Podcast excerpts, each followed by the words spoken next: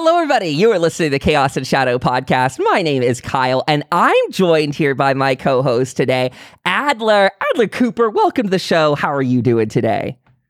Oh, you know, thriving. Thriving.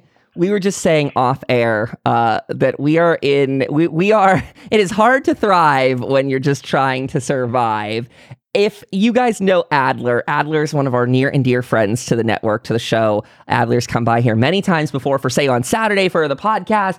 Uh, and honestly, I don't know how many episodes at this point, but you're always here with us in in chat or something. So just massive thank you for your time and your energy that you bring to the table. And we're, going to have a fun night tonight talking about coming in to spring, to summer, bringing back our energy, starting to do more than just surviving, how we can take advantage of it and thrive a little bit.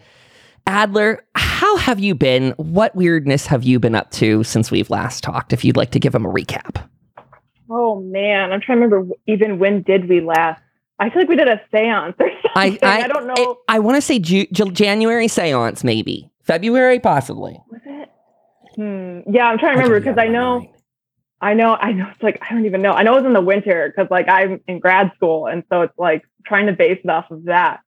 So I know that I was like fully in school because I had my I had a big talk I had to give, my responsibilities, and then after that, like I was like trying to get a school mode. So um, it must have been in February because I feel like we talked a little bit. Like I went to the Savannah Paracon, um, and is that the last big adventure I went on? Going to Savannah?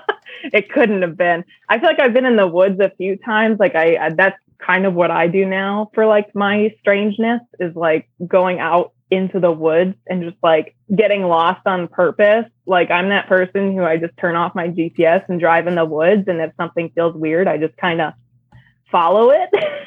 so maybe I'll go missing one day, but like that's kind of what I've been doing is going in the woods. Um, but haven't really done that much spooky stuff. Like I, I want to get back into like doing Estes. I have a group of friends and we want to start doing regular like weird things. Yes. Um, I've done the WUFO. Every week I go out and, you know, look for UFOs. None yet in Florida, but um, that's kind of been it because I've been in school brain, you know, for so long. One semester ended, a new one's beginning, but it's summer. So, you know, it's adventure time now to go out and start camping and planning, you know, longer trips and that sort of thing. So, couldn't agree more with that. Uh, this is the time. It is the time to.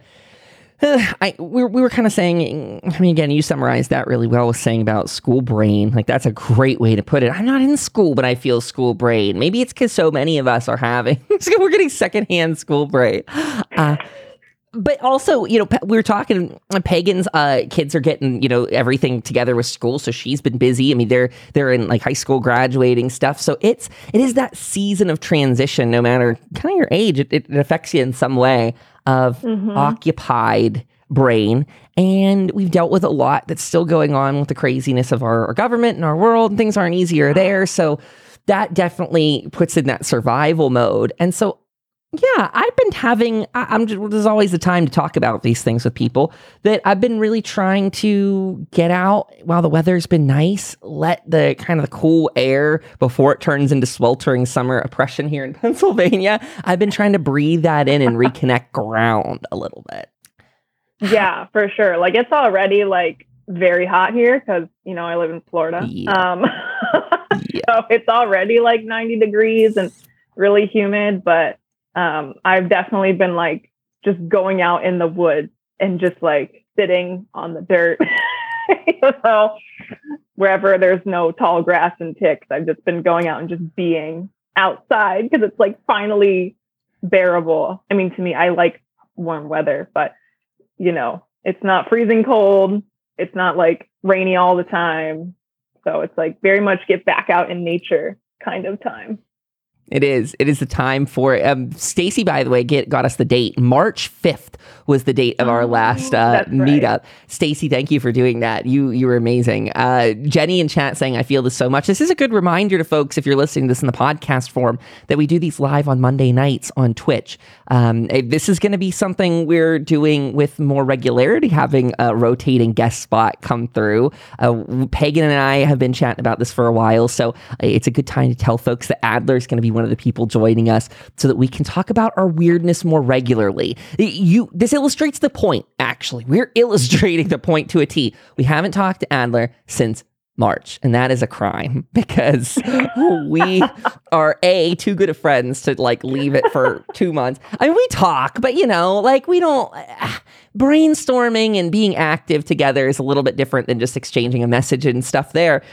So, what we want to use these times for is this is kind of a chance for us to decompress from seances. Like we can bring up weirdness from what we experience. Like if you if you have a group of friends that are doing estes sessions on the side and you get weird stuff that you want to bring to the table by all means. But uh, we've got so many cool friends like adler that are doing interesting new innovative things. And harnessing that as a group is is a challenge. You know, you you say we're we're so busy with school, we're so busy with work, people are it's hard to keep up and, and synchronize schedules. So we're doing it. We're making it a thing. And um, at least once a month, we're going to have people by. So expect to see Adler about every four or so episodes ish. And that way it also keeps like a low commitment on you, too. I, that was the key to this. I was like, I don't want to make Adler or anyone feel like they're committing a huge portion of their already busy life. just a call, just a phone call a month. Just a phone call. like normal friends, right? Like yeah, normal like, friends. Like literally what like normal people do. Yeah. oh my god, I get so bad at that though. It's just like I'll I see like messages and it's like, oh, I haven't talked to that friend in like four months. it's like, whoops it's hard to get back on that train too. I, I, always feel this like little guilt, but I always assure my friends, I'm like, please don't ever feel that for me. I'm like, if, if you get distant on me, I'm not like uh, upset or angry that I didn't hear from anyone. So this this message is just a yeah. flat warning to everyone out there. If I ignore you, it's probably just because I'm like depressed or something and I can't answer the phone that day. That's literally the same. Like I know that some people like direct message me and I'll do that thing where I see it and then I like swipe it away and then I just like forget it's there. and it's just like I feel bad, and then I see it, and it's like, oh, it has been two weeks. I'm not ignoring you. Like I just didn't see it, or I forgot. So my other thing is sometimes I just don't have the answer for the person at that time. I'm like, this deserves more thought. And I am like, if I answer you now, uh, and then it doesn't happen because exactly what you said. I'm like, I was supposed to think about that two weeks ago. Oops. Yeah. Yeah, exactly. It's like I usually don't have the brain capacity. Like the news is terrible, and I've just been like upsetty spaghetti. like I'm also a grad student, so I like I have two brain cells, and they're they're both supposed to be doing chemistry, and they're usually not. Oops. I've been watching these Instagram stories, and you're up to some really interesting and fun things over there. I know none of it though. I actually do. I, I've seen some of the things. I saw what your advisor. I don't know if it got published. There was a, a recent. I, that's hard to say the word published when you're talking about whatever magazine that was. like I don't mean to oh, confuse but it is a paper. But it is a paper. He did publish a scientific paper. Everybody's like, "What is going on?" though? My lab does many things, but my advisor is obsessed with bananas. and in particular, he's obsessed with the brown spots on bananas and how they form and how they spread and why they stop spreading and all this stuff because we study chemical waves. And so banana spots actually make Turing patterns. And, and he was fascinated by these banana spots. and so for a very long time, he was like studying bananas, like studying how they ripen and so he made a like he published something about it and it it all has to do with you know trying to reduce food waste. Um, but he studied bananas breathing. He had like a little reactor that he would stick a banana in for like two months. And like he studied bananas ripening. And so it's a whole thing. And he was like we're gonna like he just i've never seen someone get so into bananas. And it got published and he got really excited about it and he put it on social media and then Martha Stewart put it on her website and so he was very very proud the other day that Martha Stewart picked him up. So that has like nearly nothing to do with the rest of our research, but he was really excited for Martha Stewart. So I love that. We need people interested in bananas and how to slow down the. the I mean, seriously, that is that is massive, groundbreaking work. I, I like eh, food waste is a huge crisis. Maybe I should talk to him. Maybe we can have a we can just rant about oh my god crisis. He is, he's incredible. Like he, I'm very lucky because I know some people see me, especially today, me almost fully bullying a certain astrophysicist. what?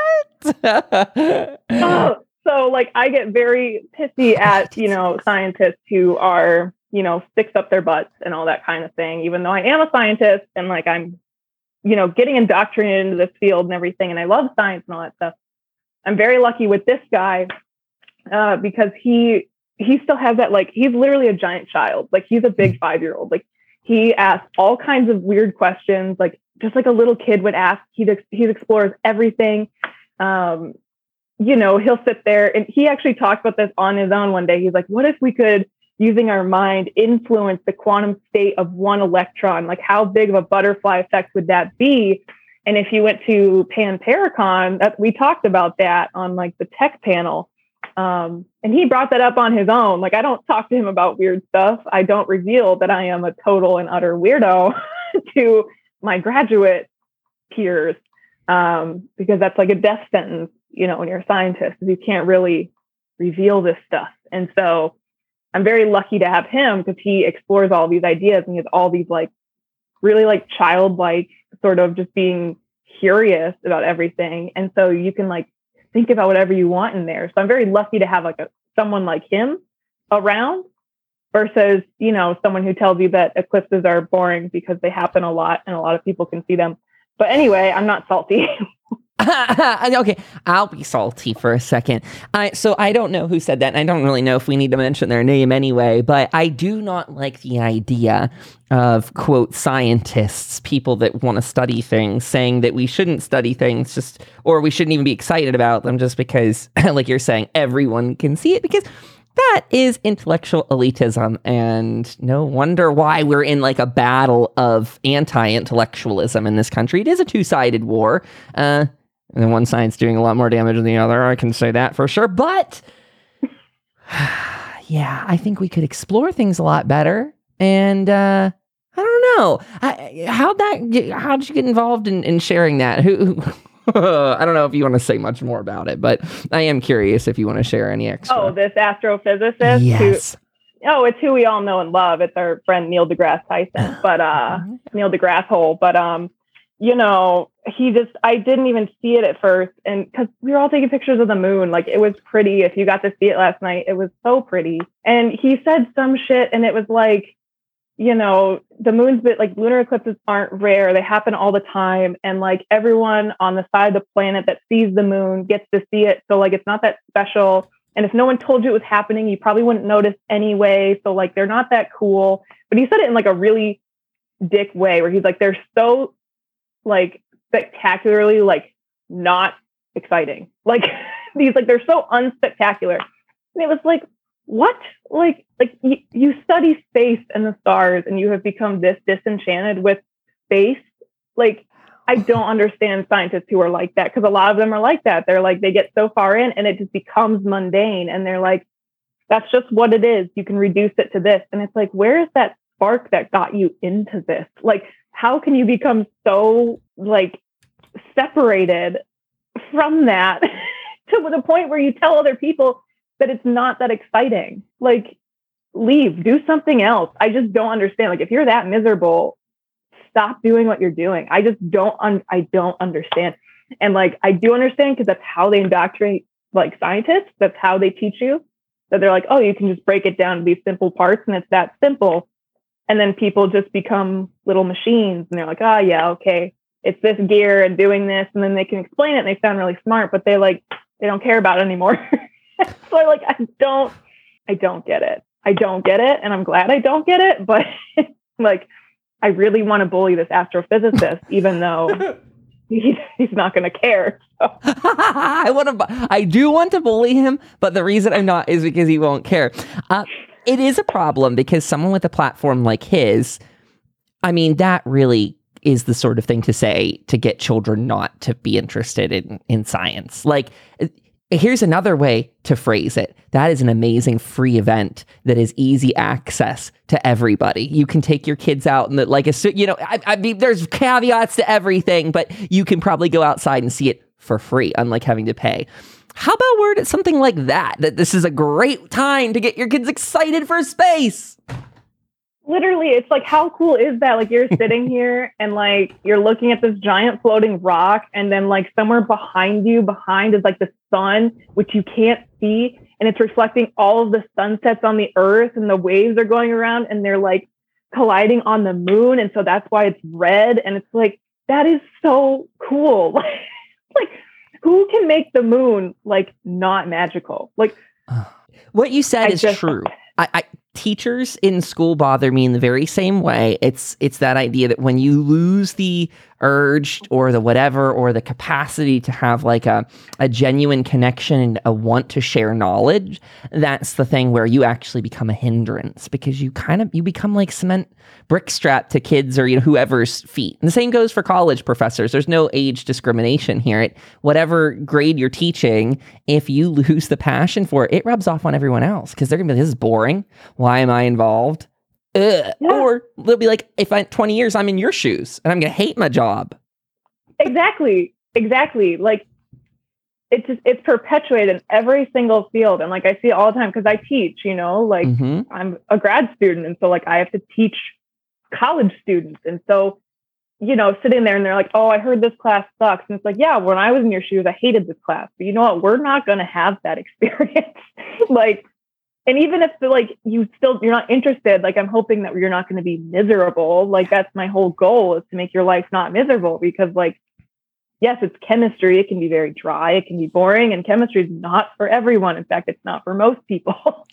But you know i i don't understand teachers who just suck the life out of it. Like i just and i know it can get exhausting. I know people get burnt out like i understand. I've been there.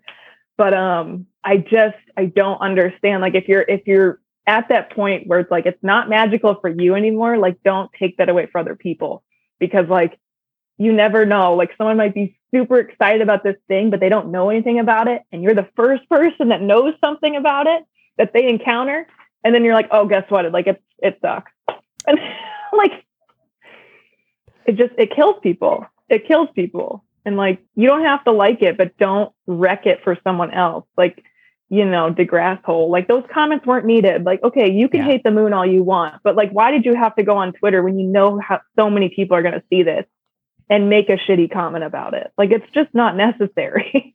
Let people be interested in something. Zump in chat may have given you the answer. He says, Neil says, look at me, not that stupid old moon. I feel like that's a part of it. Some I feel like uh, yeah, there's probably a lot of attention seeking going on because yeah, yeah. It, I mean, but this is the this is just makes me sad about humans because from an outside perspective, there's an easy uh, fork in the road, which is again be a stick in the mud or be excited for five minutes at the tweet. You don't even have to be excited in real life. You can fake it. You could just fake write it. it. Put it in Grammarly and ask it to judge your um tone or whatever, Neil.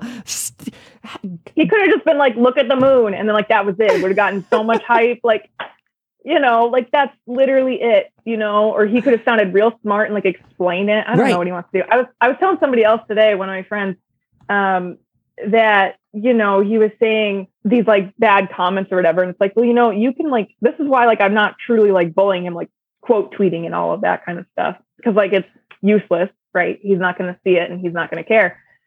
But even if he did see it, like it doesn't matter. Like I'm a I'm a scientist and I understand that ego that we have. Like we have an ego. And he has a massive ego because he is a famous astrophysicist, you know, like he is like one of the poster people, you know, of of astrophysics. So um we all have an ego and his is massive. And so it doesn't matter if it's negative or positive, because in science, I was telling my friend this when you become a scientist, you are faced with criticism from literally every single person that's so bad that like you maybe don't want to live through it all. like mm. grad school is real tough. Becoming a scientist to any degree is extremely difficult. And so you you fight through this fire of just constant like you are not worth the dirt under your feet until you are suddenly, you know, loved by everybody as this famous scientist. So you build up this ego of like, no, I deserve to be here and like I'm awesome and all this shit because you have to to survive. And so by the time he's gotten there, he's been through all of it. So any criticism, that doesn't matter because he's like, I, what's that going to do? like scientists, it's just attention. They just they're getting attention. So at that point, it's not really like, oh, I should reconsider who I am and what I'm saying. It's, oh, look, people are paying attention to me. Mm-hmm. Yeah. That explains a bit of it. That, like that, that I that frames it for someone who's a non-scientist a bit more. Um, I and I, it, like you're saying, it certainly seems that the scientific community ooh, uh, turns on itself quite a lot in terms of what people can and cannot a practice, explore, or otherwise discuss. You, you said this maybe at the start of it when you're talking about uh, ta- not really telling your peers about your interest in the strange because uh, I, I we've said it on Chaos and Shadow before. There's literally paid groups that are out there to discredit scientists that want to explore anything in the strange. And they've literally had big names like these poster people speak at their events. They're, they book conference halls and stuff. I can get the name for people later if you really want to know, but you could probably Google it too. They had Bill Nye come to one of their events to tell people that you shouldn't explore UFOs or something like that. Very. Yeah crappy. I don't like it. Science, in my opinion, is supposed to be about challenging our beliefs and, and putting it through tests. But at some point, people just stop trying, stop challenging new things, I guess. Just yeah, it it's become like a like an elite thing where it's like, no, we know better. Like it's it's become separated where it's just like, no, we actually know better because uh, we're smarter. And it's like, when? How are you smarter? like I don't understand because you got this grade in physics in college like what does that have to do with literally anything in the world? Like a degree is a piece of paper. It tells you how much time you spent you know looking at a thing. And like sure that gives you a little bit of credibility but it's like you know like that's all it is is how much time you've dedicated. Yeah. but you can dedicate this much time and not know anything about something that's just adjacent to what you do. You know especially like this level like the scientists that we tend to talk about and the ones you know like bill nye and you know Tyson and all of them, like they have PhDs. And, you know, the whole joke about people who have doctorates is like you know more and more about less and less until you know a whole lot about nothing at all.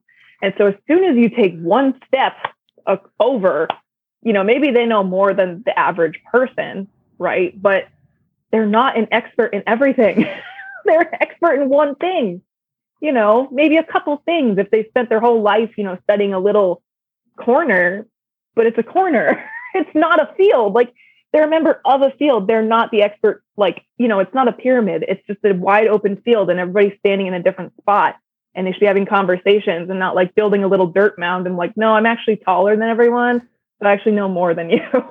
That's a like, really good conversation how we look at authority figures too, because I, I when you're talking about this, what I'm hearing, we really do have an archetype of a scientist that we kind of adopt just as kids. I, am thinking of my own life through just Discovery Channel, and then you know you're in school and you're hearing about these scientists, but and you start to attribute this idea, like you mentioned, the PhD to someone who's got their doctorate, that they've done all this work, and eh, that it means that they know everything. Yet it's you're you're right. It's a lot of research in one area, and it always triggers this memory. These sort of topics that I remember very early on in like elementary school. I even had a teacher that said college was something that was so difficult and made it sound so inaccessible.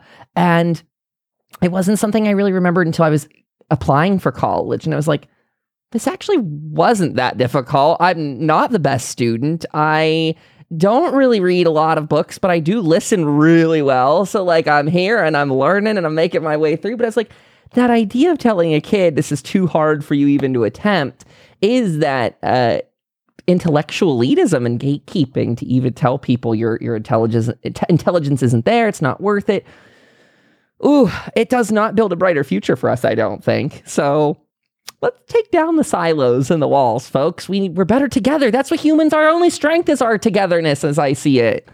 Why are we hell bent on being apart, Adler? I don't get it. It's just, it's, it's so frustrating. I think a lot of people like really want the acknowledgement and the attention because we're human or mm-hmm. whatever. But it's like we're here to tell stories with each other. And it's like the stories I have to tell are most like, you know, minor chemistry based because for some reason my brain likes that. If I come from that point, that doesn't mean that like my story is more important or mine has more truth in it or mine, you know, whatever. Like it doesn't matter if you're talking about UFOs or Bigfoot or if you really like, you know, I don't know, acoustic music. I don't know, something random and shit. Like maybe you really like board games. You're an expert in board games. Like these stories, it just like that's what makes us human and just like sharing those things that you really love and enjoy, no matter how small or random or like, you know, inconsequential it seems, like that's where our humanness comes in because everybody likes a certain thing. You know, some people like raising butterflies and that makes their life really beautiful and they share that and you're like, oh, this is so awesome. You know, like I just don't know where it became like we have to be the lead author of everything and like everyone has to like, you know, bend to how we view the world. I just Yeah.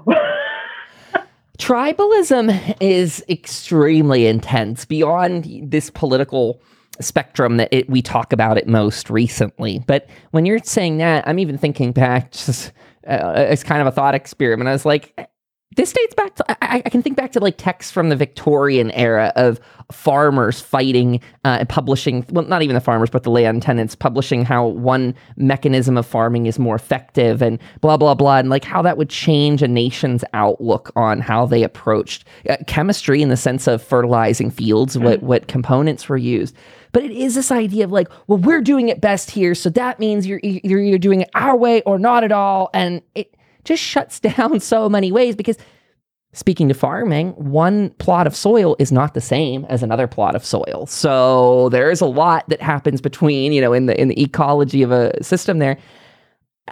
But yeah, it, it does track back to our old selves. And I, I do think about it a lot with our colonial parts. Like that's I think where we really shove this idea around the globe was like, well, we can print it on paper and we can send it and be like, you don't know science like we do.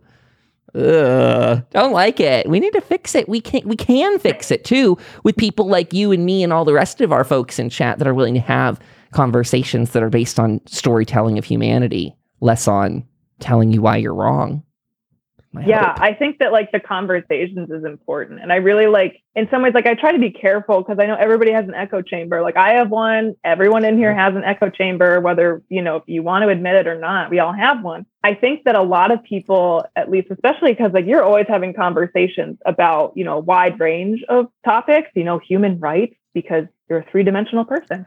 And so i think you do really well with that um you know pointing out like oh, guess what? There's like all of this. And so like I feel like that's obviously like you still have an echo chamber, right? But you're like, no, so like listen, you know, you have this approach with the communism and, you know, LGBTQ being a part of that community, being able to reach out and be like, hey, so listen, like it's not just like this, you know, white capitalist, like, you know, must believe in science sort of world. Like there are a lot of different views and it's okay to have like different opinions, right? But then I feel like you just have a really good way. I don't know how to word what I want to say because I'm dead, but that's so sweet. Oh my god. You know, like, like, I feel like I feel like you have a good way of like trying to educate others while still being like, okay, but no, fuck Nazis, right?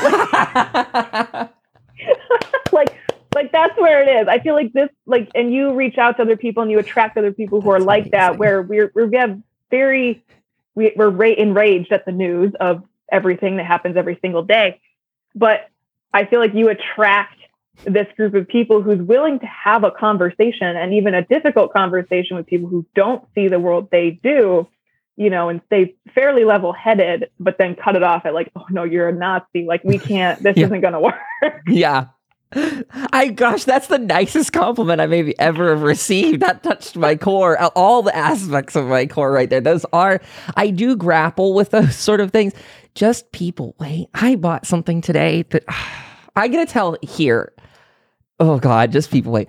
I found the most niche mold online. I I was gonna, oh God.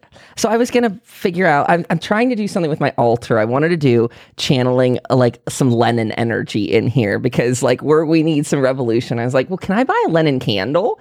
And I went, no, wait, can I just buy a mold of Lenin's head so I can cast my own candles? And I did, everybody. And it's gonna get here and people are gonna be so, oh, history is just gonna feel so weird because.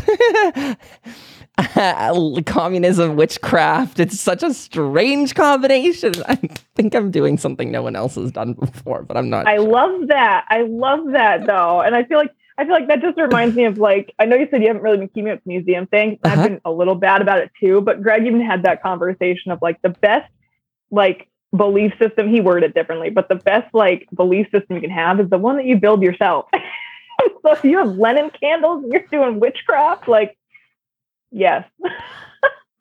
that means so much. Uh, first of all, I, again, I I need well the the thing that keeps me happy is like I I know I've been missing like the Newkirk stuff. So chat, always feel free to be like filling me in and keeping me on my toes with it because I need to. It's just been such like you said, uh, working on our own style of things, and uh, this is a good time of year for it. So I'm I'm hoping people out there are doing like really similar stuff because the world's changing in a way where I think a lot of us are very unsure of what to do next. I know in a business sense, I'm very unsure. Like at one moment, I'm like, well, I'm getting ready to send out mailers. And the next, I'm like, but I'm making Lenin busts because like I fear the end times.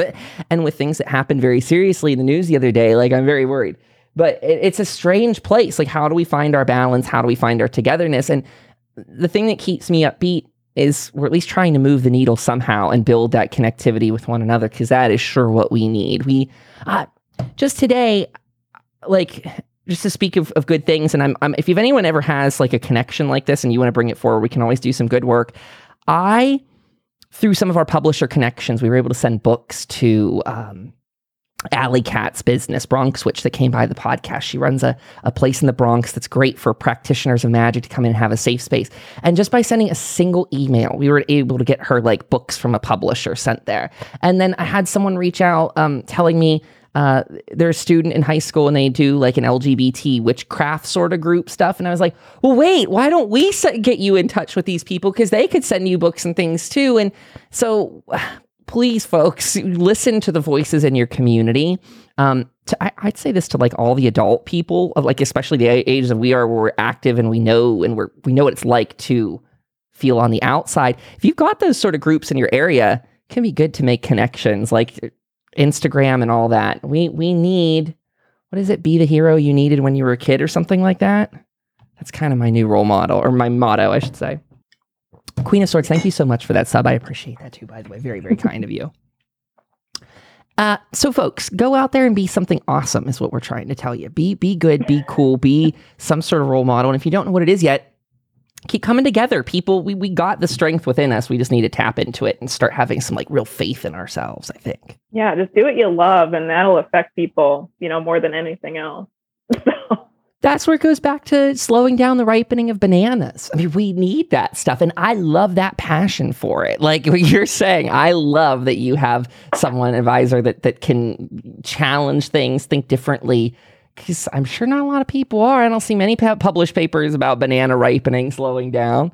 Yeah, like just being in an environment like that, you know, it's just like like we study really out there things, you know, and and we have those conversations like we study the origins of life like that's what we do. And so it's like to sit there and be like well what is consciousness? And we all just kind of sit there in silence like i don't know. But like you know there's no like shutting down like i know what this is. We just kind of sit there and it's like well okay but then like what if this could happen? What if this is happening in space? Like i don't know just like random stuff like that. Being around people who have that mindset of like no the world can actually be really weird and we actually like don't know. Like being around people who say they don't know and also love what they do, those are the best people. like find people who are very willing to say, I don't know. I couldn't agree with that more. That's that I yeah, I mean that's my brain, that's my where my brain is in a drive. I think almost all the time, at least I it tends to default there luckily, is I'm I'm not someone to ever say black and white um, definitive things. Call it my Libra side or whatever. I, I just this past Libra season saw uh, like one of those memes on Instagram. It's like, as a Libra, you can't help but see all sides of a situation at once. It's your blessing and your curse. I'm like, it's true. I literally can't look at a problem and be like, oh, it's because of those people or it's because of that one thing. I'm like, no, everything is such a shade of gray. To think it's black and white is to be too distant from it that you shrunk it all down. Um, yeah. Yeah. That was like a, another conversation that's having in a live stream with somebody on Instagram of like a lot of people shove their world into black and white and then they sit there and they scream at each other from those sides because they're just too afraid to like live in that world of gray. And we were having this conversation. it's like, honestly, it's easier to live in a world of gray and just let the world be how the world is rather than trying to force it to be one way or force it to be another and then having to defend that. Like it, when it really is gray, like people are making it harder than it needs to be. You know, the world is nuanced. And so like people are fighting against something they don't need to fight against. And it's just so it is literally insane to think that we have criminalized a plant like marijuana and mushrooms with psilocybin and all of that. Like to to to really frame the insanity of the world we live in like we we live in one where we we feed you like huge drug cocktails but uh, like a weed literally can't it's it's so taboo. Yes you have to be a white man. Otherwise you can't have anything for enjoyment. You have to have babies if you have a uterus you know, uh, and like you have no choice in the matter. And you just have to to grow up in overpriced apartments and eat McDonald's and uh, drive your broken car. And then when you get sick, you just have to die. That's really it. So. I mean, honest Adler, and I sip. it's true. It's true. Our medical system is absolutely terrifying. In the United States. Don't ever get sick, everybody. You'll never afford to get out of it. Uh, just yeah, the, don't be anything but a white man. That's literally. yeah, I was gonna say. I'm sorry, white cis straight man. I should I should amend this statement. you're you're. I mean, well, I, I do rec- try to actively recognize my privilege as a white man, and I feel like in ways. Uh, this is something I've just had a lot of time to think about. Um, when I was in college, I was very active in programs and stuff that were all about uh, just racial thinking and how we interact with each other and how people of diverse groups are all meshed together. And I, I always think what what they what some people term being gay is like a, a, hidden group where at first you can walk yeah. into a room and people don't know. And not everyone is going to be like this. Some people may be f- more forward presenting, but I know a lot of people mistake me as a straight guy for a while. And so I get that pass into a world that is not my world. Uh, I do live in a, an, an, echo chamber in real life pretty well too, um, in the sense that you know my friends were not people that are going to get into those situations often. Uh, but yeah, I've certainly over the years been able to pass into that world and see what sits on the other side, and it's it's real crap because it really prevents I don't know. Think of all the scientists and such dwelling on that subject of, of inspiring people. Think of how many smart brains and minds that could have changed our world have just been kept out uh, and prevented from ever having the opportunity, all because a skin color, sexual orientation, or something ridiculously not relevant to science. You know, some reason that you know people shouldn't have been belittled and harassed. So it's a great shame for humanity, and we need to change mm-hmm. my heart. Snap for that. I do have a little something I want to go and grab and show off for people. There was a card pull I did, and Adler, I think you might like this too. It had a little something for us to do with connecting to the earth. Um, so I want to go run and grab this. It's just on the dining room table, everybody. But it has just a little maybe homework we could all do. And obviously, this is optional for folks, but kind of cool. One sec. Okay, I got the book let me figure out which one it was. It had a task for us to go out into nature and basically grab a couple little things that we found and we like, and we're supposed to set up a little altar to nature in our house. And I know many of our chat already probably have something like this, but when this card fell out today, I totally made a mental bookmark. It was a slow bookmark, but it worked. So the card is Earth Mother, and it talks about psychic recharging, grounding as a healer, being a mentor, and having many layers to things, like we're talking about. Wow. didn't didn't plan the conversation around the card, to be honest. Yeah, uh, like this is this is appropriate. Uh, the, the the distilled wisdom of the card it says that harming none includes not harming yourself no matter what kind of human mother you may have had, your your earth mother wants you to fulfill your potential and be healthy, comfortable, and happy, and a source of pride to her and all your relations. Like the layers of soil and dirt that govern the earth below our feet, so too do we hold layers of our being all equal and important to the bigger picture of who we are. Whoa! That's like our conversation in a nutshell. I promise I didn't plan this. I feel like that even touched on your description of the eclipse too. Like we're all this like reflection of our, you know, our our higher atmospheric selves, you know, cast upon something. Well, it's so funny too because there's that line of like not harming others yeah. and not harming yourself. I was just talking with somebody about, you know, DeGrasse hole and we were talking about like how disenchanted everybody is and all this stuff and and how like can the world be saved you know because right. people are just like this. And then i was saying you know like my only goal anymore because it's like i'm one person. I'm too tired to try to save the world. And so it's like my only goal is not to harm anyone. Oh, like that's my only goal anymore is just do not add to the harm of everything. So like i just had that conversation like a couple hours ago. So that's extremely relevant. I'm still going to read this out to you guys in a sec, but I don't want to let that go because I think that's a huge. This might be part of our ongoing conversation for the future as you and I regroup and do these chats. But there is um, a guilt fostered. I think. Well, there there's certain cases where it's definitely done through PR. Things like the recycling industry like to make you feel like it's your fault that you're not recycling enough plastics when they have a lot of control and they just don't do much with it.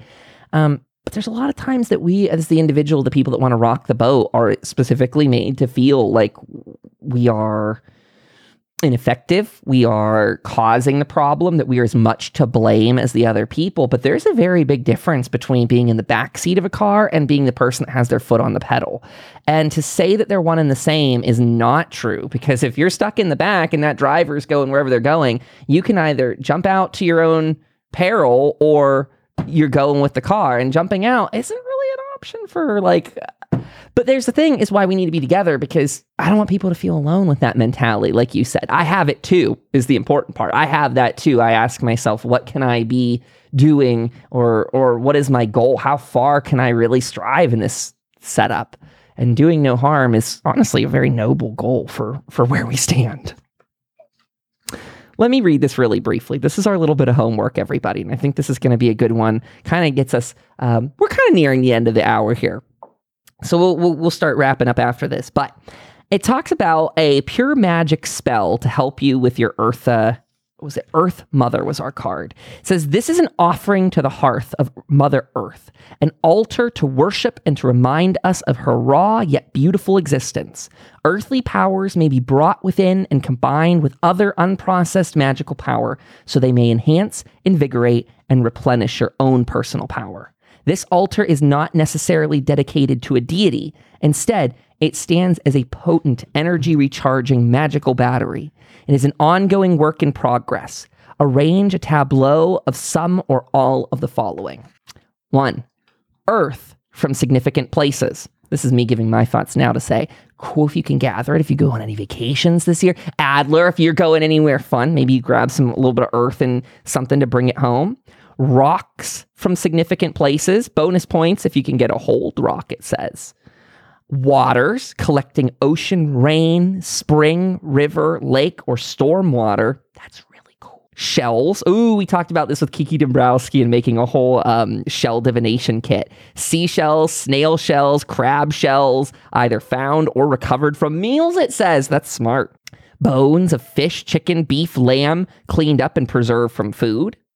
Found fallen feathers, snakeskin, or wood pieces. And finally, gathered herbs, grains, or flower petals. So I can put that little list up for people, but pretty simple. Uh, earth, some land, some rocks, some water, shells, bones, fallen feathers, and herbs and put that all together in an altar. And the final note it had was to play around with it a little bit. And it said be childlike and arra- arrange that altar in a way that feels good to you. Adler, I'm going to do this. I need to do this. I need to get back into oh, I into love it. that. I literally just like was cleaning my altar because I have an altar and I was just, it was just like, it just feels like it needs something else.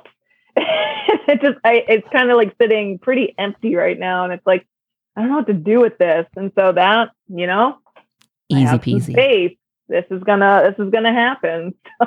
I think that's kind of a cool thing for people is, um, I, I, I only did my very first little altar a couple years ago, and it at first, uh, it, it was something. This is going to sound strange, but the very first altar I made was one I didn't even really resonate with. It, and, and I think that's okay. I don't want. I, I actually, yes, that's a good thing to share. I did not resonate with my very first altar, and that's okay because I didn't give up making altars uh, the next one that I seriously attempted felt significantly better to me. Whether it was just that I had had some time to learn the significance of some items to put on there, or maybe I had just done a little bit better of a job of sourcing little things. But if anyone out there is unsure where to start, if, if this is something that you want to do, it's something fun and playful, and it can just take up room on your end table if you've got one. You can make a little space on your desk if you've got that. On top of a dresser is another really good recommended one. Uh, but anywhere, anywhere you got a little space that you can just put aside, it's it's somewhere for you to recharge. Like it's at a battery. So bring in some nature. Go out there, get your feet in the in the in the dirt, in the sand, be one with it for a little bit, and try and connect. And welcome aboard, Adler. What do you think? This has been so fun. Do you do you have any any kind of last thoughts that you want to talk about? Any subjects that have come up uh, before we get ready to wrap up for the day? Oh goodness, I would have no idea. I feel like I've just been like a little rage machine with all the news headlines every day, and so it's like it's me trying to like ground myself too. Of like, no, I just need to go back out and like do weird stuff and be with friends and like get back into you know doing the things that kind of make us whole and happy and you know taking a breather from the world even though we need to be active in it it's just like yeah Oh.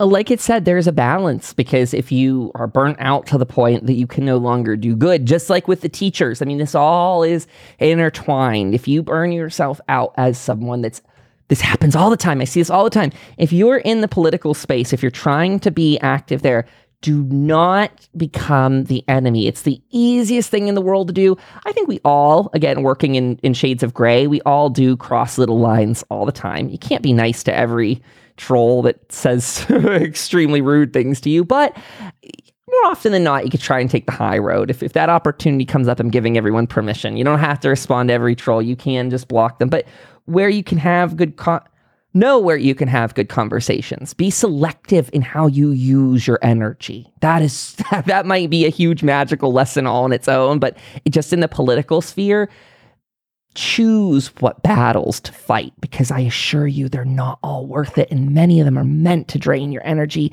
and leave you a tap battery cell don't let them have the high ground in that way. Know where you can be effective. And that might be helping out with a local school, trying to do some pro LGBT stuff to like make people not feel scared and alone. Like there are so many ways and it doesn't take one shape or form. So I'm glad, Adler. I'm glad you.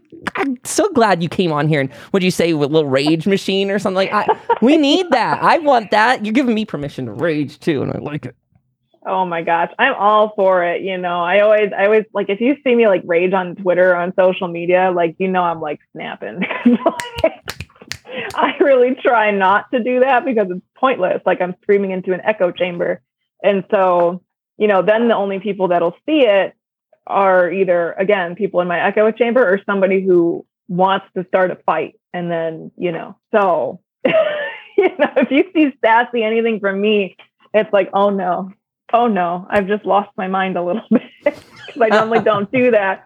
I don't do that. Like I, I work down the street from, you know, Ron DeSantis. So like I, uh, I have plenty of in-person opportunities to voice my strong opinion in public. Um, but sometimes doing it on the internet is quicker. it's quicker. It's a little safer. It's a little everything. It's, I, I do like to show a lot of love to people online. That's another thing, folks. You see someone getting into a fight or whatever, do do send your friends some good love if you see a being picked on or anything. I, I saw that all the time. Even um one of our good paranormal friends was getting harassed by trolls out there, and, and it's just I always like to take a little bit of time to message people or send a little tweet of support because it's hard. We're, we're just trying to survive, and now we're trying to get to thriving. But that's that's the battle we're we're fighting right now. Let's wage it together. Yeah. Yeah, I think all of us in these communities, like we're all affected by at least one of the headlines, at least one each day, if not you know several. And so, um, you know, sort of banding together, support support that we can so I try to share dumb material on my social media feeds and not serious stuff because if people, you know, like my friends who get a lot of like my feed, I don't want them to then be re-exposed to things that may be happening. So that's a good point. I like to try. I don't know that I've. I don't do this super well every day, but I always like to try to put a break of cuteness in between my uh, end of world sort of stuff because I'm like, well, yes, the sky is on fire outside, but also look at this cute dog because I know this is yeah. gonna keep you looking a little bit longer, and we do need that break because otherwise, I start to lose it too. Yeah, yeah, definitely, you know, just go, just start doing something for yourself. Like I just start liking all the pictures of raccoons that come across my feed. So then I see raccoons. you know, you can give yourself a break too. The, the algorithm will, will, it'll respond real fast. So, you know, there's something that brings you simple joy. Just start liking every one of those and it will give you a quick break.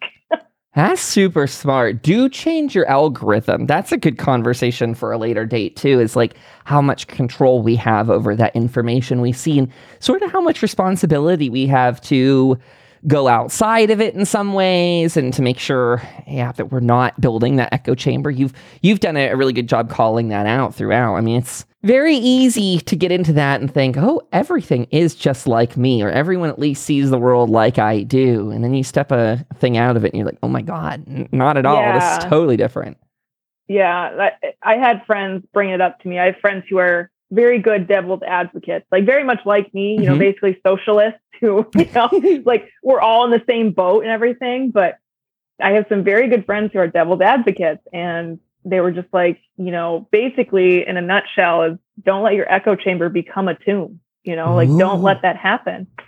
Um, it's fine to to have people, you know, that agree with you, that's fine. We're humans. We, we gravitate towards that. And of course, like I'm not going to go have a conversation with a Nazi. I'm not in that headspace. Um, I don't have time for those people. Oh. But, you know, to a certain degree, you don't want to become trapped somewhere. And the internet is so easy to trap yourself in there because it's designed to trap you in there. We're all real people doing real people things every day. And so, you know, we go online and like you know, for me, all my friends are on there, so I'm on there a lot. But you don't want that to change who you are in such a way where you just become, you know, it's a chamber. It's going to narrow down and you're going to get stuck down at the very end. It's just going to bury you. So be careful, you know. I don't know if you ever did you watch that documentary, The Social Dilemma? It was the one that got really popular about maybe two years back. I heard about it. I didn't see it. I, I am not someone to be like you must watch this documentary, but it is actually good. It is a great it is a great look, and I like their sources because it was a lot of people that had worked and pioneered companies like Twitter and things, and that were ousted along the way, saying I would never let my or I don't let my kid use social media because these algorithms are specifically entailed, like you said, to keep you in. And I mean it it did a really good job of draw like um, illustrating. They used some like scenes that were good at illustrating how instagram chooses to go after you. Like you know if you if you ignore it for so long it starts sending you other things and it wants to it really is driven to keep you there and scrolling through ads. And one of the the biggest things for the documentary is to say this is all changeable. It's all fixable. We just need um not even laws but like we need change human change that's going to get us from trying to manipulate one another. Because right now the algorithm is set to keep keep keep you know keep them scrolling. Don't have them if they feel worse about their life if they feel ugly and that they need to buy beauty products good. But that's not yeah. good. That's evil. You're ugly, and so you need to spend money. That's the yeah, Mm-mm. yeah. It just makes you like hate yourself, and then you're like, oh, but you can find a community here, and then it's like, okay, great. Now we've we've compart like you're now sorted. Here you are. We're gonna go on to the next person. and it's like, no, I turned off all my ad preferences, and I like don't really interact with ads anymore. And so I every little I take screenshots of them and sometimes I share them, but sometimes they're real, just weird. I get just like the weirdest suggested ads, and it's like it doesn't know who I am anymore. I felt bad for once today. I got an ad on Instagram that looked cool, not something I was going to buy, but it was like it's almost like a fantasy um, breakdown book sort of deal of like showing fantasy vehicles. And I clicked on it, and none of the ad stuff worked on Instagram. And I went, this poor person probably spent, you know, who knows how much money to send this ad out that doesn't even send me to their website. I'm like, Instagram, you in a nutshell are ads that suck or are really weird, or you have a good one and it doesn't even work. I can't buy the product as it stands. Yeah, it's just, it's ridiculous. I have so many conflicting opinions on social media too. It's like, I don't even know. Like, I use it and it's like, why? and it's like, I guess I use it to share dumb things because all my friends are here and we're all sad. So here's a raccoon or something. yeah. Uh, Aiden brings up a, a, good point here in chat. Says one problem is that if there's a non-social media method for living your life that's really good, then in order for that way to be seen, it still needs a social presence. How else would it propagate?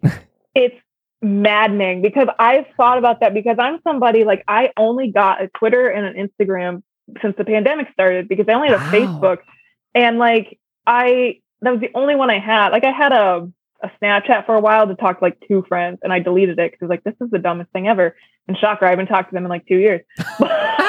okay, yep, that happened. But like, it happened, and and so I only had Facebook, and it was like, well, I don't have like friends in grad school. Like, I mean, I know other grad yeah. students, but like honestly, once you get to this level, it's like they have a stick up their butt, and I don't want it, and so I isolated myself, and I was like, okay, I guess I'll try Twitter, and then eventually I got an Instagram and, you know, like at first, like I used them, I used to post an absolute ton on like Instagram. And then I stopped when like I decided I wanted to go back to kind of like who I used to be. Like I, I'm somebody who used to absolutely never take pictures of myself, you know, just like, here's this cool bug, like look at this bug. And then for a while, you know, everybody gets trapped in that, like, I have to show what I'm doing. Like, I'm yeah. a person. There's a face on this account. And then you know, I think about it and it's like, I want to just pop off social media, you know, like have friends and message and use all that kind of stuff, but not like, you know, the daily life things. And it's like, but that's important, right? To be like, look, like I am in the woods. Like, I feel like th- those are important. That's like the storytelling. Yes. Like, I can't tell these people these stories because I don't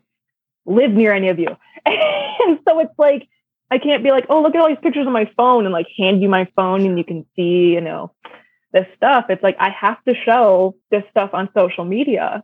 But then it's like, are you contributing to that or are you storytelling? Like, where's the line of performing and of just living your very authentic life?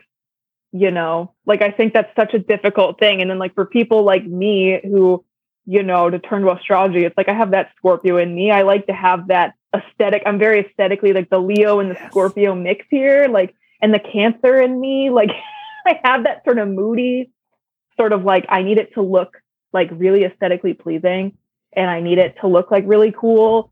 Um, and I'm a scientist, so I have an ego, like I know that. And so it's like I need people to see this cool thing I'm doing because I think it's awesome.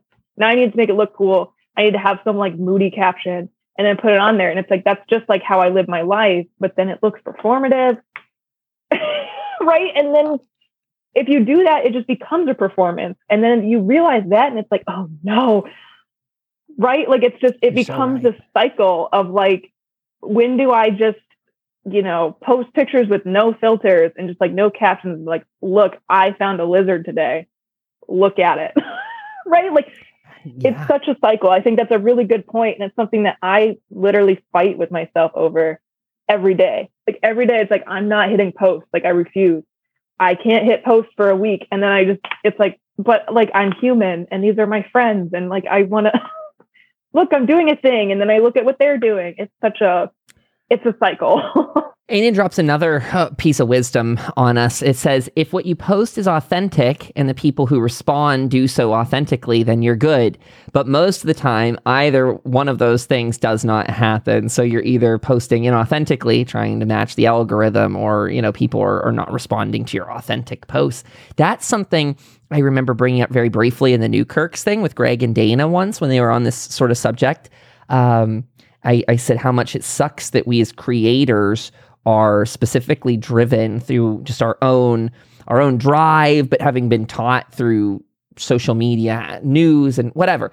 I mean, I went to school literally and did um, social media as kind of my undergrad stuff but it's it's changed so radically. I do want to remind people briefly that there was a time before the algorithm back in 2012 and social media was super freaking fun. So the algorithm's the problem as I see it because what happens when you strip off all this like curation crap is you get a feed that is in a linear chronological reverse chronological whatever order and you can pick up where you left off and that's how twitter used to be and um, bring it back because I think the algorithm is the thing that bullies us. Otherwise, you have a, a quote equal shot. Um, when you're creating content on a linear sort of system because well if you publish it at prime time people are going to see it if you publish it at three in the morning not very many people are going to see it and you can control that. But with how it is now that is irrelevant. You can kind of post at a time but if the algorithm doesn't like you because you included a link shame on you. Boo on you for trying to get people to your patreon or whatever and, and feed yourself.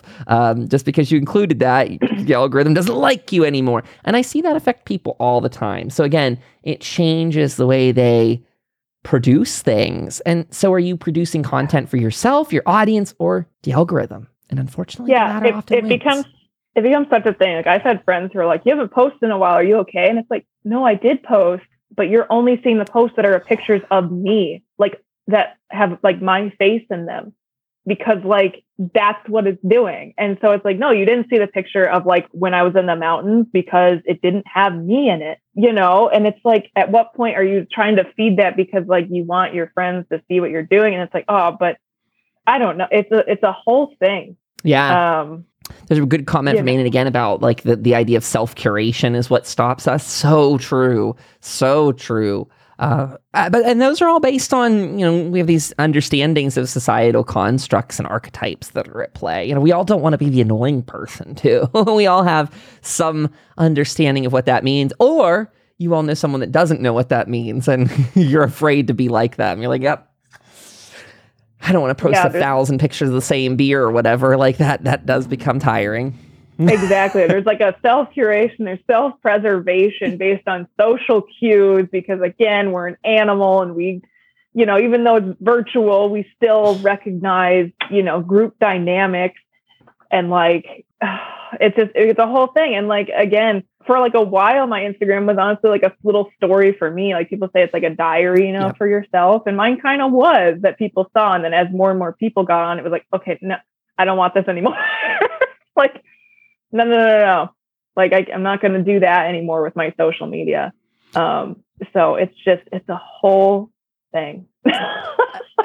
Tired Witch brought up a really good point about that last week. She said, I didn't really intend to be famous online, something to that effect, but it found me and it came to me and that put me under, you know, the spotlight or the microscope. And that's really big too. You just said, you know, as you grew, it became less authentic. And I, I think I, I, I'll just say I resonate with that as someone who um, got big for streaming video games back in the day. And, and so all my content really changed and it became that. So for these last two years, uh, this whole thing is so inter- twine this conversation, but that's where I've been trying to tie together all those little pieces of myself that you mentioned earlier. Here's your communist side, and your your weed witch side, and all this sort of thing. And I'm trying to bring it all back around because I'm finding as I embrace those parts of myself, it's a little bit easier. But there was a part of me two or so three years ago that that could not, and I did get pushback. So I guess that means I was in the wrong circle too. Like I I wasn't embraced for being me, and that's I think something that goes back to where you spend your energy, folks. If you're not feeling like the circle that you're in embraces you for your authentic self, it's may not be that circle for you. You might be in the wrong echo chamber that can be keeping you down or like Tyson trying to keep you from exploring the stars and doing something fun new. You need people. You said something earlier, Adler. You need people that are going to like encourage you and ask questions or not know and be willing to say they don't know.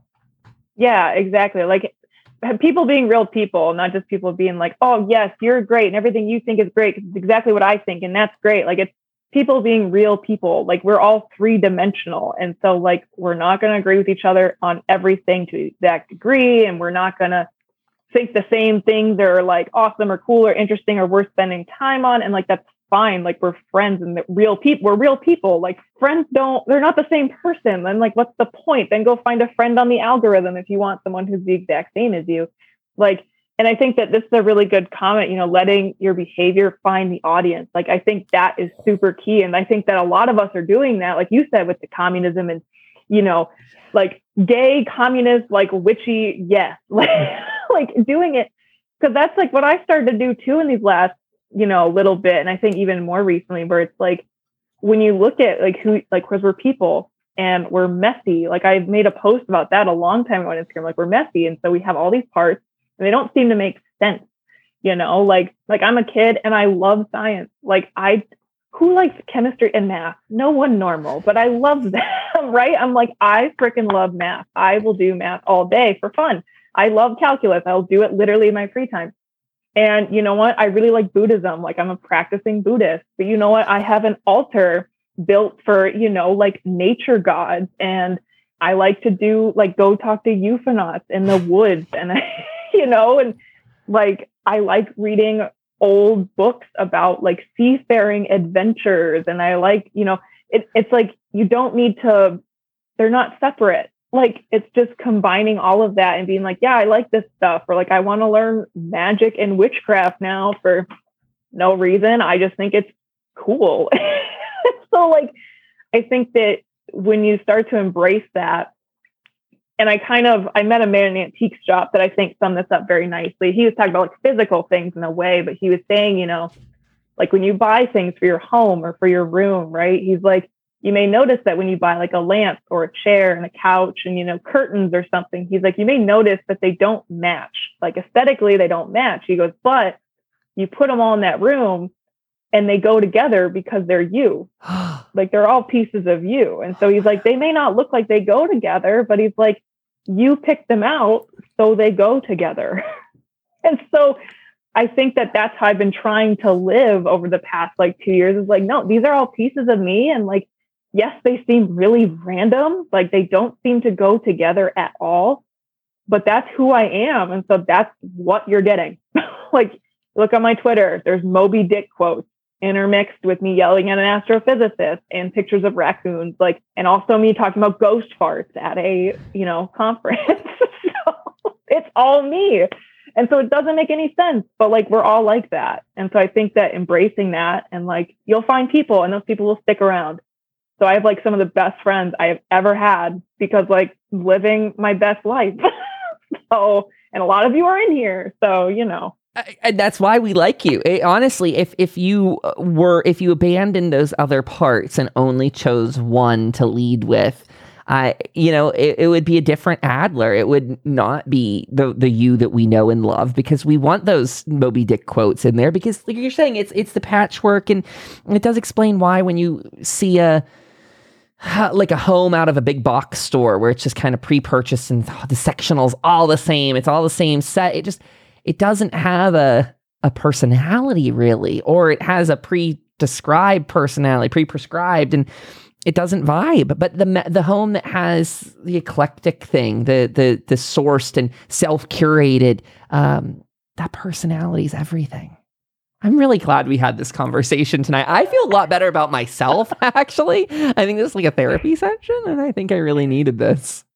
Owen says, You know, well when you're said. too poor for therapy, you know, your friends, you just It's the truth, though. It is the truth. We are each other's therapists in this way. So, um, Adler, I, I cannot thank you enough. And I'm super excited to remind people that Adler is going to be joining us recurring on Mondays. So, Adler, what the schedule we're, we're working on, this is going to be TBD and we'll kick off more in June, everybody. But um, Mondays is going to be me and a rotating co host. So, expect people like Alex Bumpy Lumps. We got Queen of Swords coming through. We got Adler popping by. We got a few other friends we're in talks with. But the goal is we're trying to keep it so we got a fresh face. Pagan and I, we are still thick as thieves. We're doing our Witchy Wednesdays together, our Say on Saturdays together. But I want to encourage everyone to make sure you're subscribed to Pagan's Witchy Corner as well. She's tackling a lot more um, guests that are sent our way through Llewellyn and other like publishing work because Pagan reads like a fiend. She, I wish I could read the quarter of the speed she does because. Oh my God, we all do.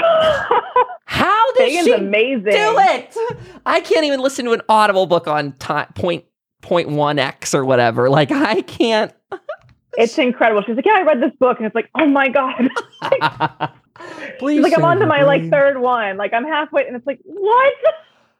I am in awe, uh, but it was a it was part of the reason why we we made switches is just to emphasize what we're like extremely strong at and bring it together because we've been saying we want this family aspect and I feel it more than ever. So I'm so excited to continue like go into the second part of 2022 stronger and like more galvanized in our ideas than ever. So again, folks, uh, make sure you're following Adler. We're going to get your page all set up on the Revelator site too. I've got it started. I'm going to need to chat with you and see what fun things we want to add in there. But go get subscribed to Adler over on Twitter, on Instagram. What what else do you want people to check out, Adler? Is there anything I should call out for folks? You know, I really only have those two things, and You better follow like you them. can you can find me on Facebook. It's a different name, but you can try. you Good know, luck. like yeah, good luck. It's I'm in there, so you'll notice the museum group. You notice the commenter, the last name Cooper, talking about chemistry. Guess what? It's probably me. You can- go to that Twitter link I just shared of Adler's to see her retweet Wendy's saying to Neil deGrasse Tyson, Sir, this is a Wendy's. That's the good stuff you're going to see on Adler's feed. I pure love that. chaos. Please get ready. I love this. Thank you so much. Thank you so much, Adler, for coming by tonight. This has been a true blast. I think that people are walking away probably feeling some with some really good vibes about themselves. You got some altar work to do, everybody. That was just an unexpected little thing. And it just goes to show the weird magic of tarot that uh our brains are probably a lot more interconnected than we all give ourselves credit for. And the fact that that card popped out today and we were all talking about the same stuff and love one another, folks. That's what the moral of the story is. yes, Adler. love each other, do what you love, and it will affect the people around you, whether you know it or not. So That's it. That's the word. That's the word. Adler, thank you again. I'm going to pop out of this call. I will do my little wrap up with our people in Twitch chat. And then you and I will just get chit chatting about when we want to come by again. We'll, we'll just do a little call or something like that. Oh, that's a good one. You can't build anything with hatred. There we go, chat. Love it. Be safe, everybody. Be good to each other. Love yourselves. And we'll talk to you very soon. Bye bye, gang.